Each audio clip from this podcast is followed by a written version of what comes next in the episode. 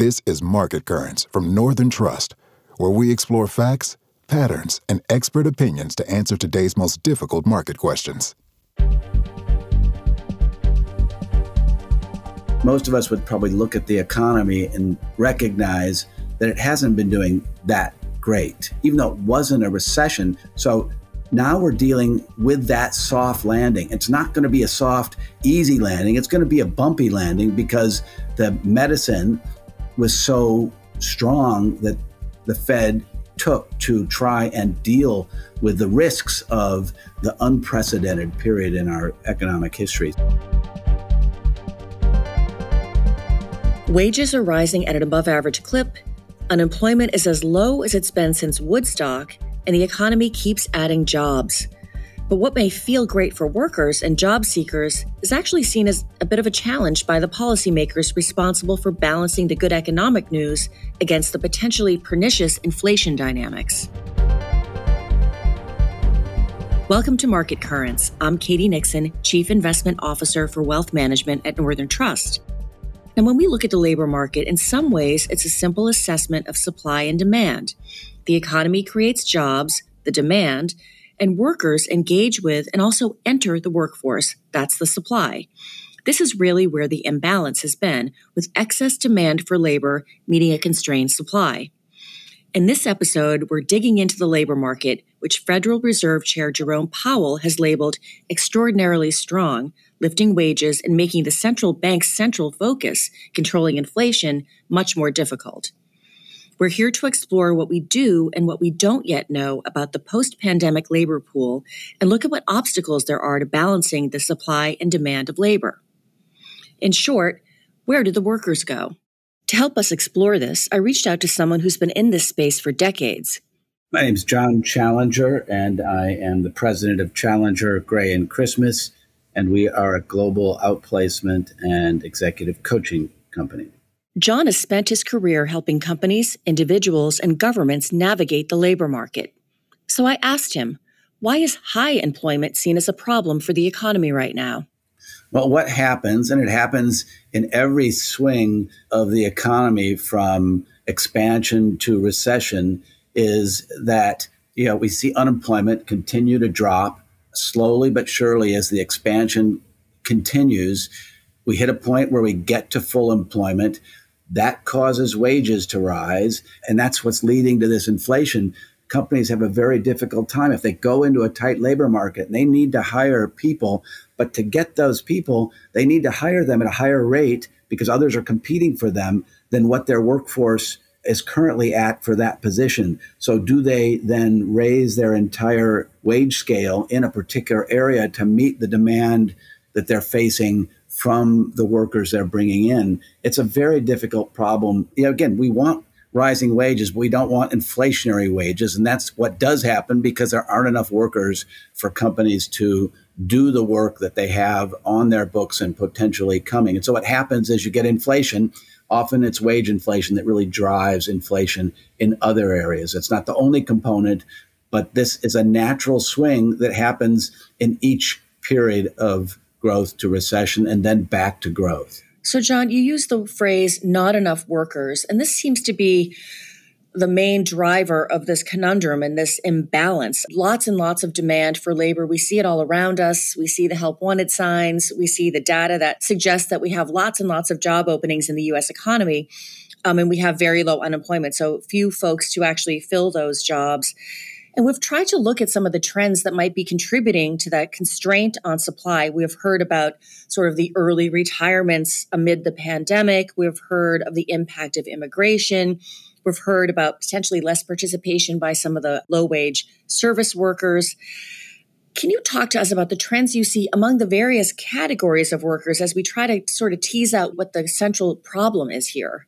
Well, one of the things that did happen in the pandemic is that there were many workers who decided to stop working. They, in fact, took themselves out of the labor force, and we've not seen it return to where we were before the pandemic hit. There are people who were working, were choosing not to now. And some of the groups are certainly people in their 60s and 70s. That was an area that's been growing. People just uh, maybe because they're healthier, because they need to keep on earning income, but people with skills and know how valuable in the labor market saying maybe it is time to just stop thinking of myself as working until you know I'm a certain age or even doing part-time work. So that's a group that maybe because of health concerns they took themselves out of the market to a greater degree than was happening before. Another segment might be dual income couples. Couples said to themselves, "All right, we can do with less income let's stay home. It's been pretty nice. One of us will work less or maybe not at all. And so some of the dual income couples have not gone back to working 40 hours a week, both members of the couple. So again, the pandemic changed patterns of how people think about their work and how much they're going to do of it. So, John, let me ask you because those are so interesting, sort of these early retirements. The number of people in that cohort, though, is relatively small relative to the overall labor force. One of the areas, though, that is a very large cohort that, as you reference, has not gotten back to pre pandemic levels is this prime age male cohort, 25 to 54, where we continue to see a depression in the, the labor force participation there. Do you have any insights as to why that might be happening? There's been a big flow from manufacturing workers, people who thought of themselves always as being willing to work in those jobs, saying, okay, I'm not going to do that anymore. Distribution, again, was a place that many people went, but some people just said, not working right now. And I think that's part of the dual income couple phenomena as well.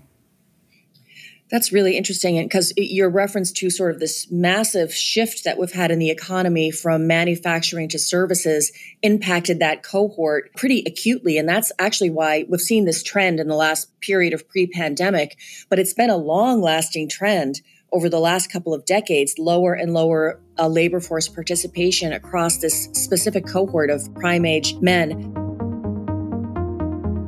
Americans are moving away from manufacturing or opting out of the workforce entirely.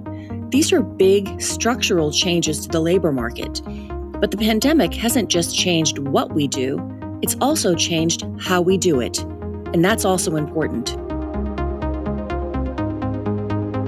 There's a big shift that went on in the pandemic, you know, as people moved from working you know, at offices, on site, commuting into work to working at home, to thinking of the work week as, you know, if not five days a week, maybe four. So some people have very successfully made that change over to working from home more often or full time, and others have been less so. So in this watershed period we just went through, the pandemic, you know, in our economy, in our culture, but also in our workplace, the way people go to work the amount of work they do and how they get it done, it's not been as, as simple a translation as sometimes it's made out to be, that it's just people can go from coming in, their workplace is very defined, to being more at home and having to deal with the distraction. Some people are better at it than others.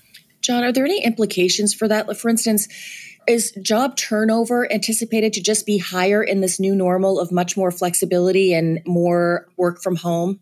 Well, there's a number of interesting trends there. So, one is that companies are no longer as constrained to their geography when they're hiring people. So, if you in the past, as a company, were recruiting workers, you wanted them to come into your office at least a certain number of days, if not five days, you only could look at people within a certain geography. Now, people have been hired from all over the country by companies because the jobs have been virtual. So think about how many people over the last few years you've met who said, I was hired during the pandemic and I've never met my boss in person because I've been working through my computer, phone, Zoom through that period of time. So that's one big trend that changed you know the way you know the market was but also then from the people side you know, many people in just the same way said i'm going to take myself out of this local market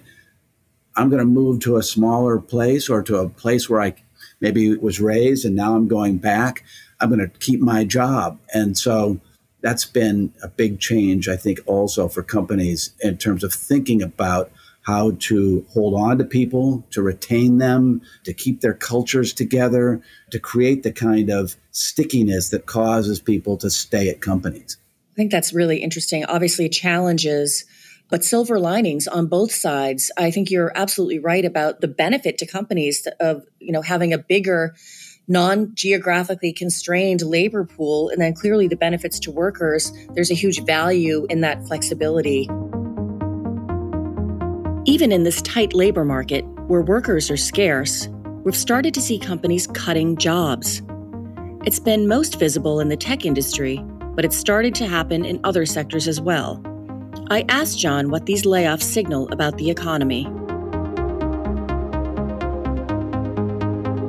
Well, we are, no question, seeing layoffs start to grow. And in past periods of recession, as we go into a recession and a slowdown in the economy, there have been other sectors for a long time in the US economy. Through much of the 20th century, it was the auto sector that drove the economy. And when you started to see layoffs there, people bought fewer cars, that would reverberate into the economy and into other sectors as the recession wore on it tells you just how important the tech sector has become to our economy that for the first time really they're the first big sector to announce consistent heavy layoffs you know from amazon and google microsoft salesforce meta dell philips ibm so we're seeing the tech sector lead this time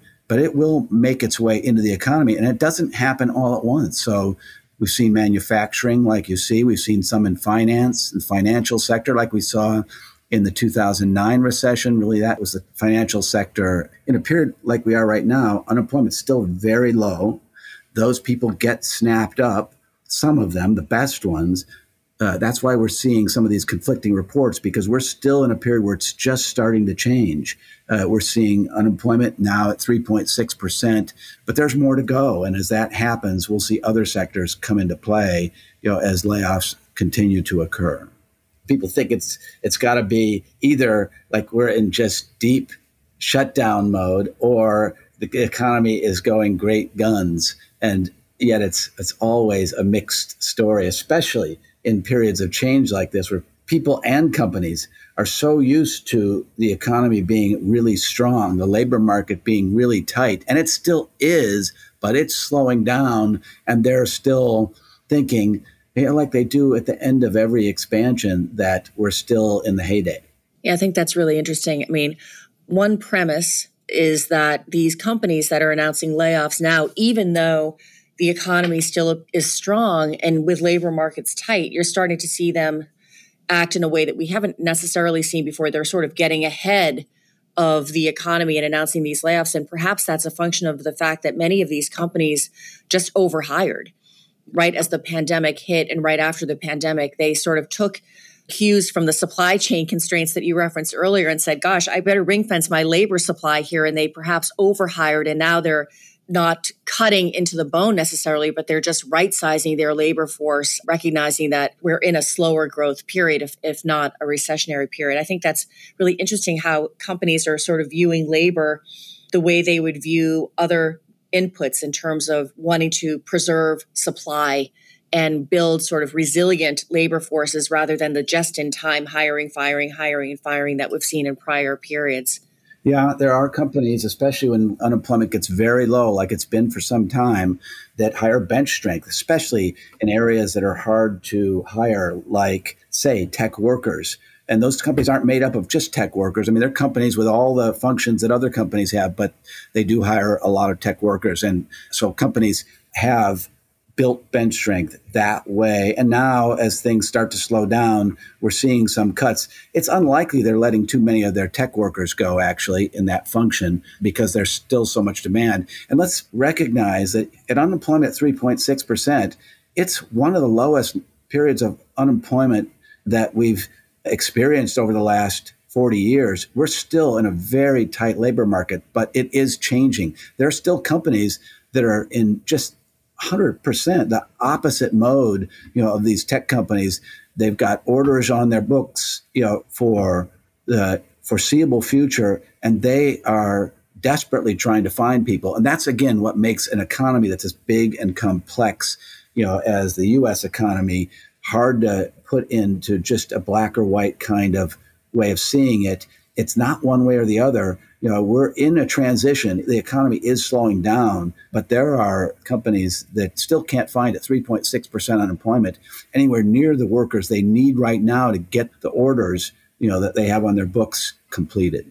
So, John, you've been an acute observer of all things related to the labor market for decades. And from your decades of experience, are there any things that have particularly surprised you as we're all trying to figure out what is normal after this big pandemic related disruption? Well, I do think that in a period of expansion, and it's been a kind of a funny period of expansion in the pandemic because most of us would probably look at the economy and just thinking about it, recognize that it hasn't been doing that great, right? The supply chains have been severely disrupted.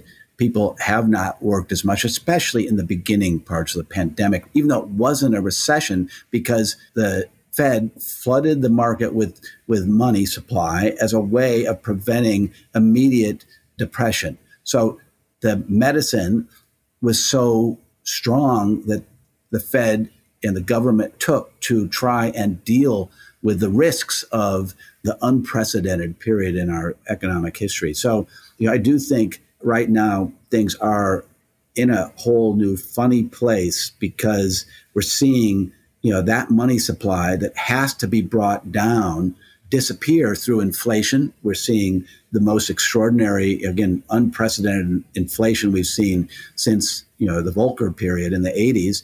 And you know, that means just like in the period of the late 90s and the dot com crash, we're in a period where there are money bubbles, there are asset bubbles, and we're seeing some of those pop. And that's hopefully not going to be too devastating. It's going to be a landing, you know, that we go through over the next couple of years, probably. As you say, it's all part of the cycle. You know, things ebb, things flow, but it's all part of an economic cycle that has perhaps in a lot of ways been exaggerated due to some of the policies that were put in place during the pandemic. You used the word tight. Jerome Powell, Fed Chair Jerome Powell, has used the word hot. At this level of unemployment, there's a huge battle for talent.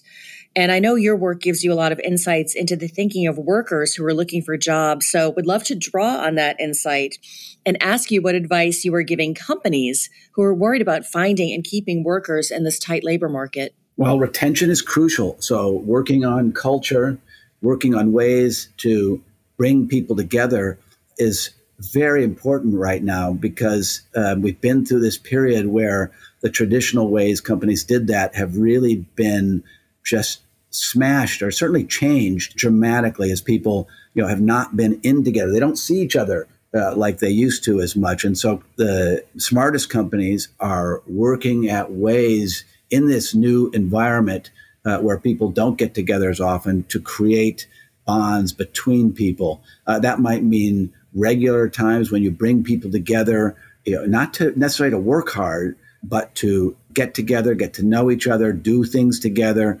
It might mean much more consistent company Zoom calls, just ways that people talk. So it, it, it, there's a new culture being worked out for sure inside companies as well. HR you know, it just becomes so important in a period like this.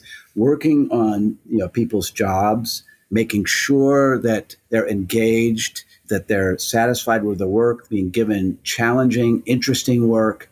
They have access to the potential for promotions, for new assignments.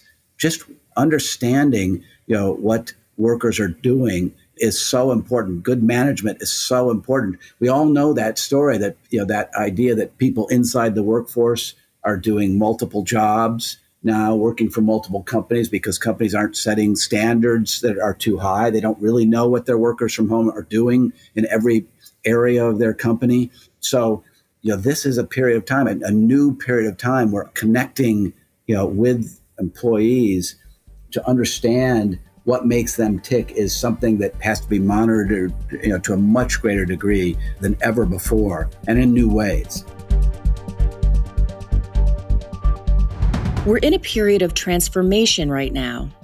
The pandemic brought huge changes to our labor market, both the jobs we do and how we do them. We're all still waiting to see what happens with inflation, but these cycles of change are nothing new. The pandemic may have accelerated things, but I never underestimate the ability of the U.S. economy and jobs market to be adaptable. We're not going to get it solved easily, but it does seem like as we always do, we work through as companies and, and as individuals the change, and the economy comes out on the other side even stronger. Thanks to John Challenger of Challenger Gray and Christmas for sharing his insights. And thank you for listening. I'm your host, Katie Nixon. We'll be back soon with another episode of Market Currents. Thank you for listening to our podcast. Subscribe to Market Currents from your favorite podcast app to be automatically notified of new episodes. This audio podcast is being provided for informational and educational purposes only and is not meant to be taken as investment advice or recommendation of any specific investment product or strategy. The information does not take your financial situation, investment objective, or risk tolerance into consideration. Listeners, including professionals, should under no circumstances rely upon this information as a substitute for their own research or for obtaining specific legal, investment, accounting, or tax advice from their own counsel. The Northern Trust Company is an Illinois banking corporation with Illinois file number 2016. It is an equal housing lender and member FDIC.